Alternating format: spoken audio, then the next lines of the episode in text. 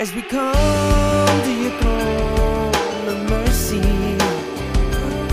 as we come to your throne of grace, as we come to your throne of mercy, it's the sound of our hearts singing praise. It's the sound of our hearts singing praise.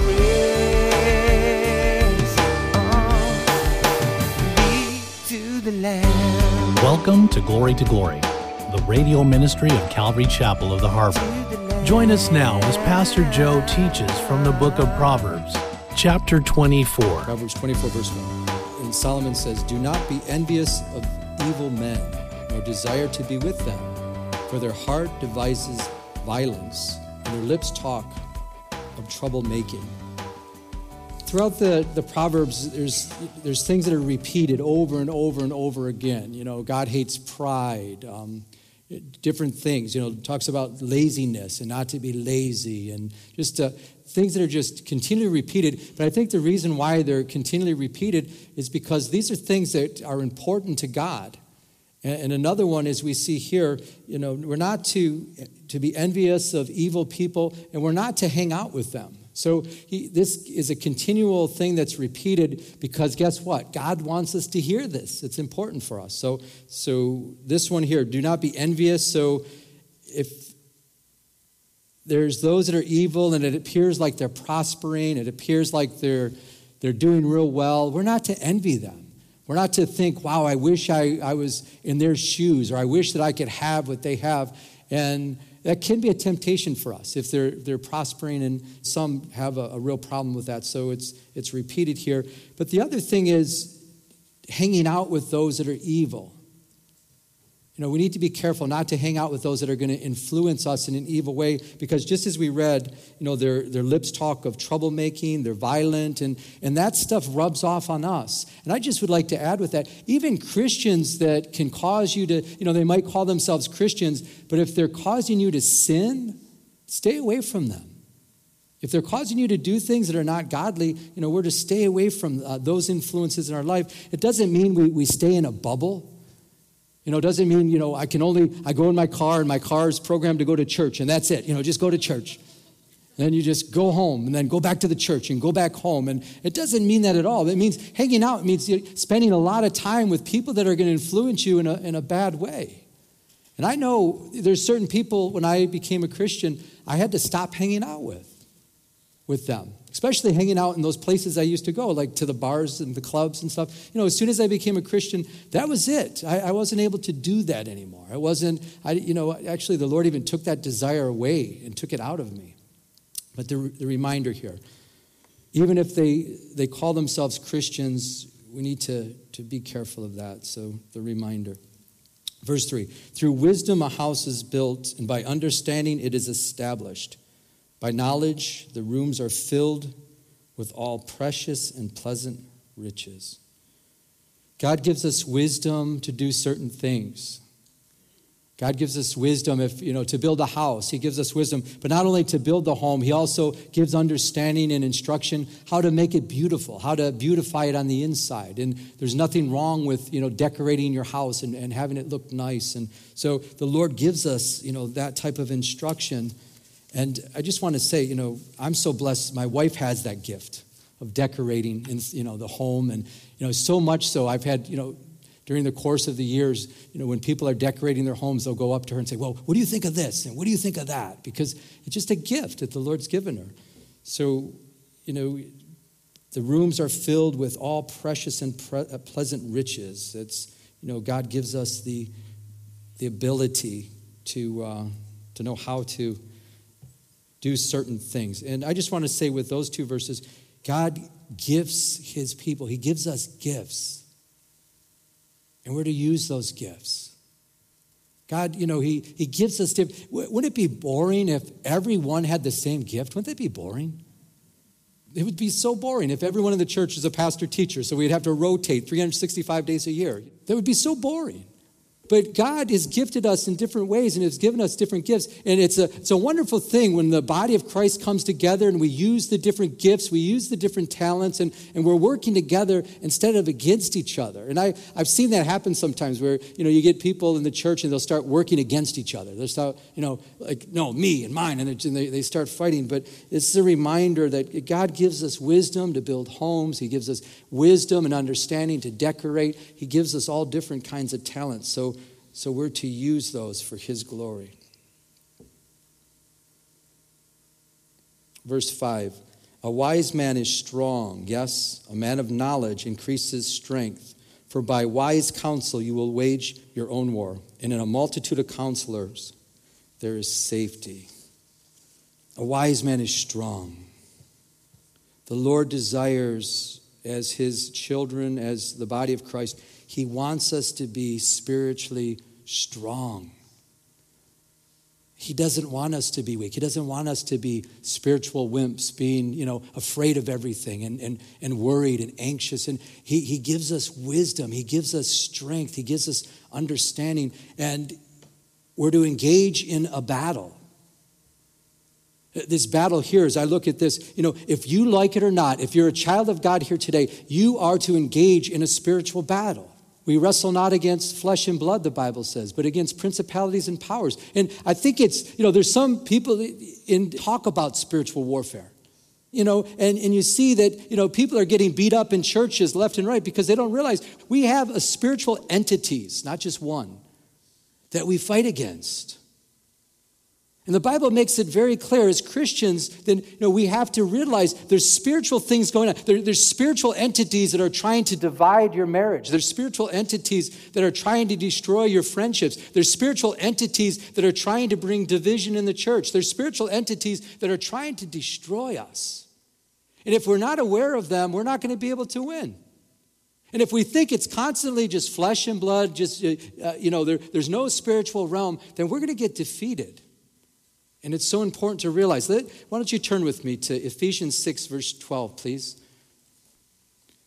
And it says, for we do not wrestle against flesh and blood, but against principalities and against powers, against rulers of darkness of this age, against spiritual hosts of wickedness in heavenly places. Therefore, take up the whole armor of God that you may be able to stand Excuse me, to be, that you'd be able to withstand in the evil day, and having done all to stand, stand therefore. Look at verse twelve again, if you can, with me. For we do not wrestle against flesh and blood.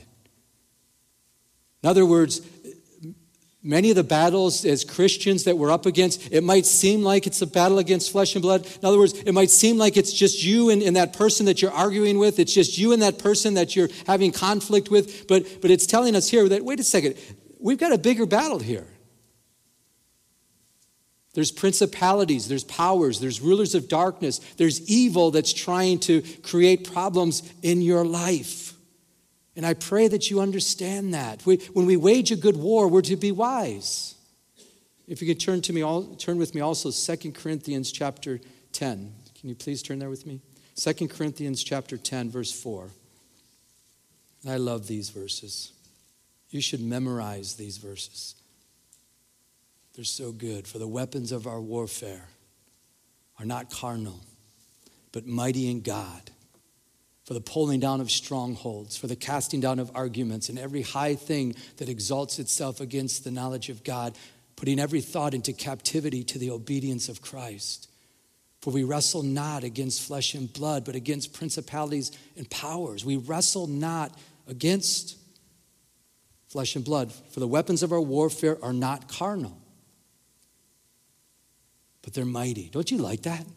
For the weapons of your warfare, they're, they're not carnal. In other words, they're not fleshly, but guess what? They're mighty. They're mighty. They're mighty. Do you ever think when you're praying, when you're you're having warfare, when you're having battles, when you're having conflicts, do you? I hope you do this, and I, I hope you understand this. When you're praying, do you realize, wait a second, my weapons right now are so mighty in God. Do you ever do that? Do you ever realize that? When you're praying, when you're when conflict's going on and you're praying, you're like, you know what? God says right here in Second Corinthians, these weapons that I have, they're mighty. They're powerful. And I have victory through Jesus Christ. And we're able to cast down these high things.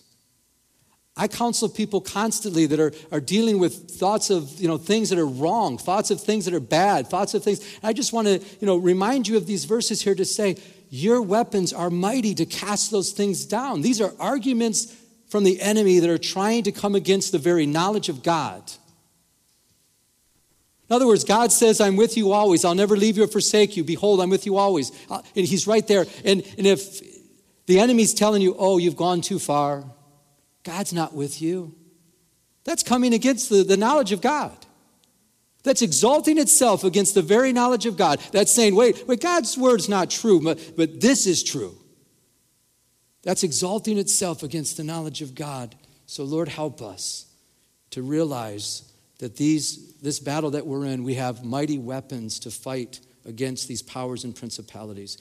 But the other part, if you're still there with me in Second Corinthians chapter ten, verse five, make sure you bring those thoughts into captivity to the obedience of Christ. When the lies are against your thoughts, bring your thoughts back on the Word of God. Put your thoughts back on the Lord, because that's another part of our battle. So can you go back with me now, please? Proverbs twenty-four. And let's read these two verses again. Proverbs twenty-four, verses five and six. A wise man is strong. Yes, a man of knowledge increases strength. For by wise counsel you will wage your own war, and in the multitude of counselors there is safety. A wise man is strong. Yes, a man of knowledge increases his strength. For by wise counsel you will wage your own war. Like we mentioned, you're in a battle. But check it out, the last part. Don't you love the last part of this? For in the multitude, in a multitude of counselors there is safety.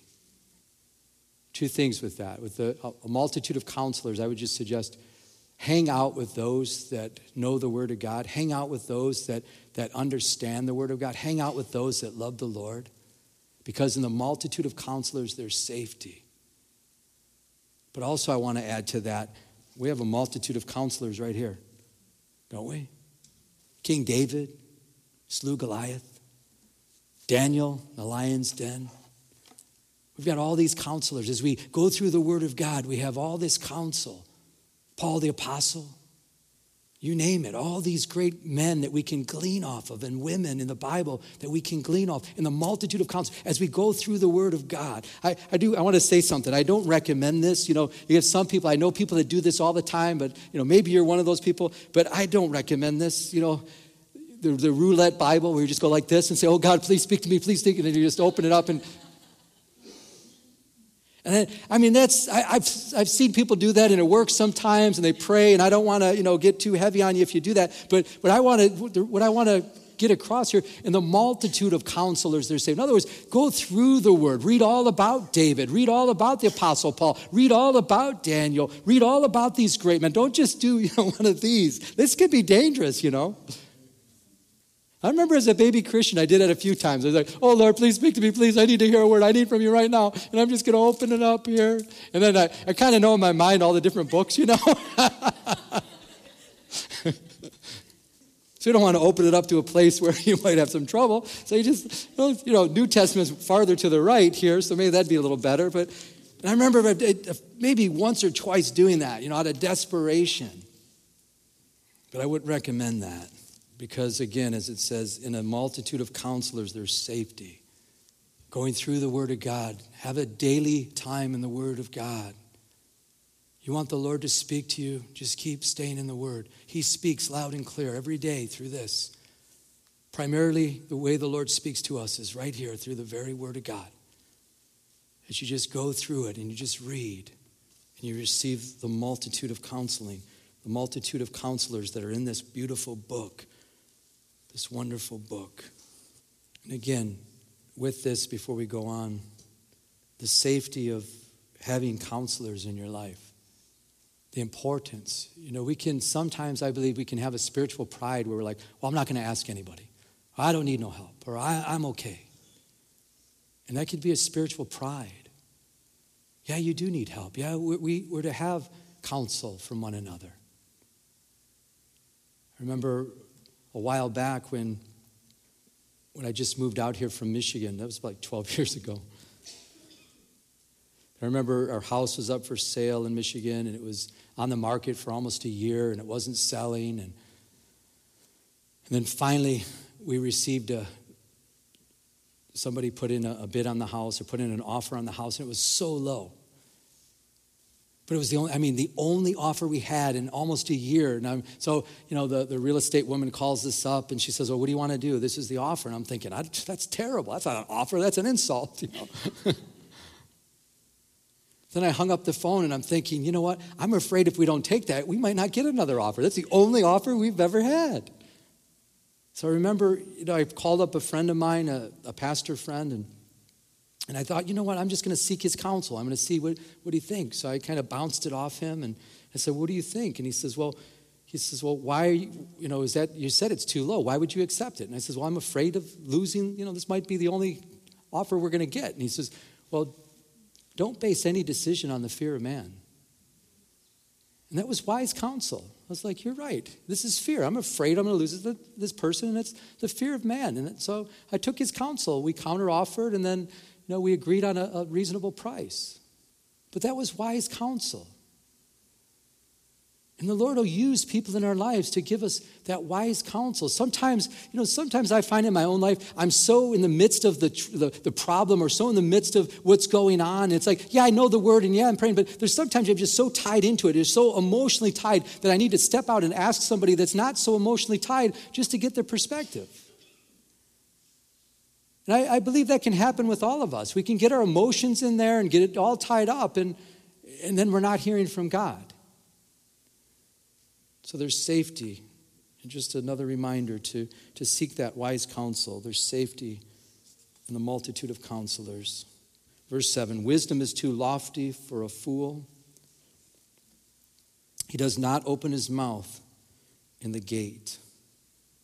Wisdom is too lofty for a fool.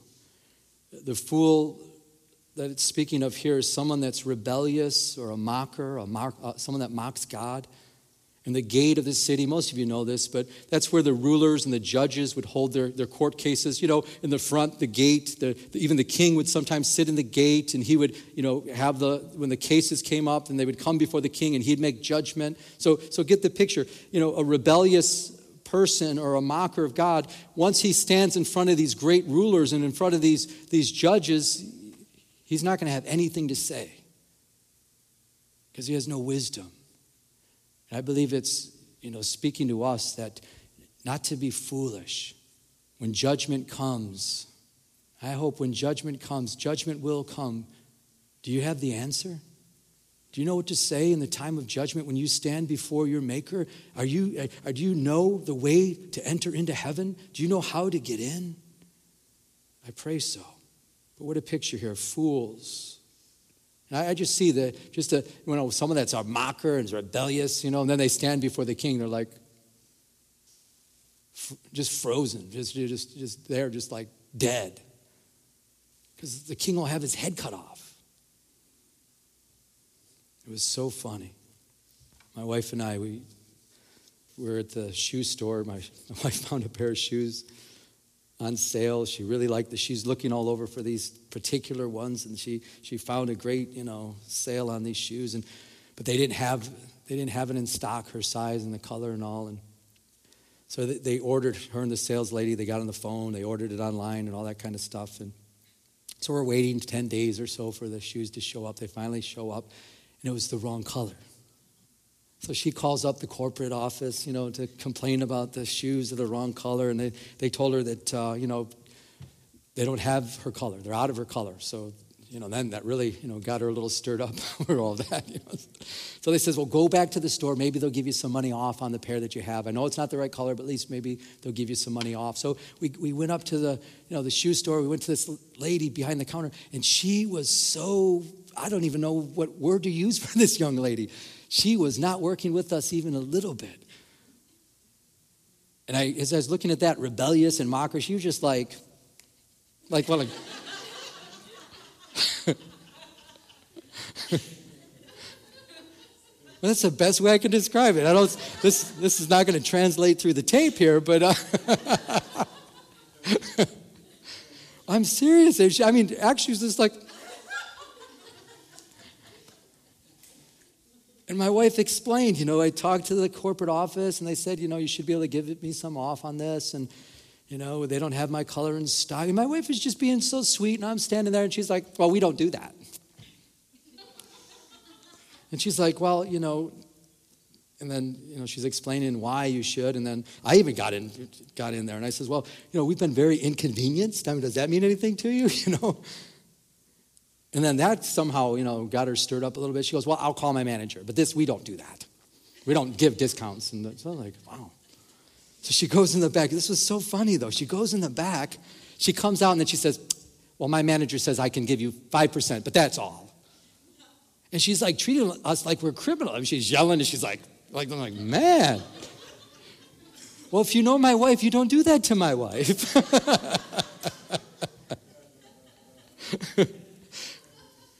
And as soon as she, you know, was over with her spiel and everything and five percent, and you're like, okay, okay. And then my wife says, you know, besides all the money, besides anything else, she goes, you are very rude.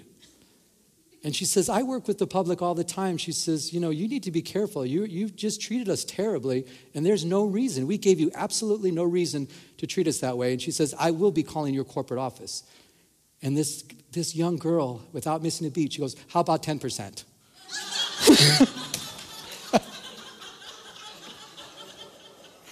Inside my heart, I'm cracking up because she just lied to us. She didn't have the ability to take one cent off. The manager says no more than five percent, but now she can call the shots and say ten percent.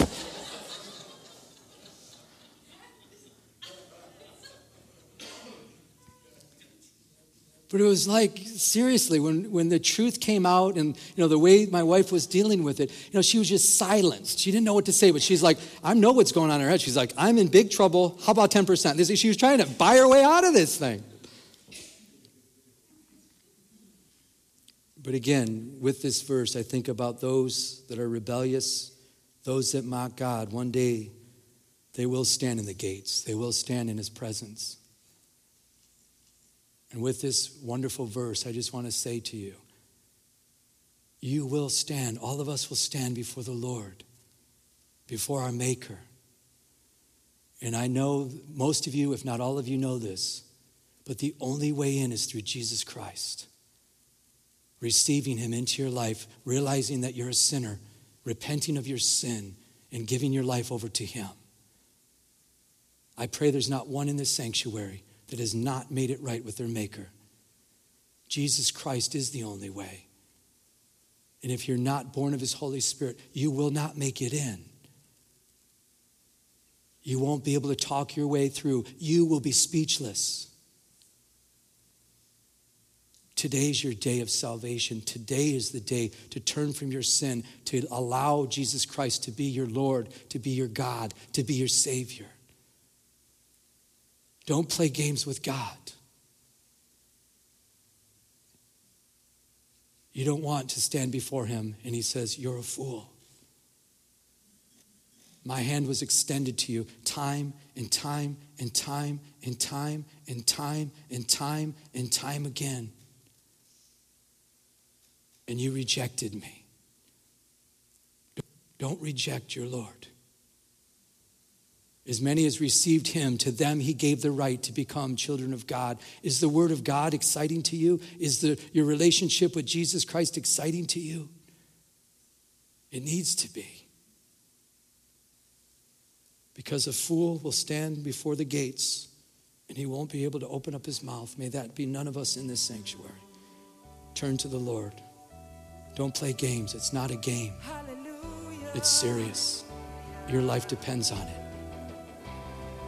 And hopefully, I mean, you, you could, even tonight or tomorrow morning, you might have to give an account of your life before your God. Nobody's guaranteed tomorrow. It's serious. Come to your throne of mercy. It's the sound of our singing praise. It's the sound of our singing praise. You have been listening to Glory to Glory with Pastor Joe Pettig, an outreach of Calvary Chapel of the Harbor. If you would like to enter into a personal relationship with Jesus Christ, call now at seven one four, seven eight eight, eight two two one. That's seven one four, seven eight eight, eight two two one. We'd like to extend an invitation to visit us here at Calvary Chapel of the Harbor. Our address is one six four five zero Pacific Coast Highway in Huntington Beach, California, nine two six four nine. We're located in Peters Landing Marina in Huntington Harbor. Our service times are Tuesday evenings at seven p.m. and Sunday mornings at ten a.m. Now, may we continue to go to His throne of mercy as He changes us from glory to glory. As we come to Your throne of mercy, it's the sound of our singing praise. It's the sound of our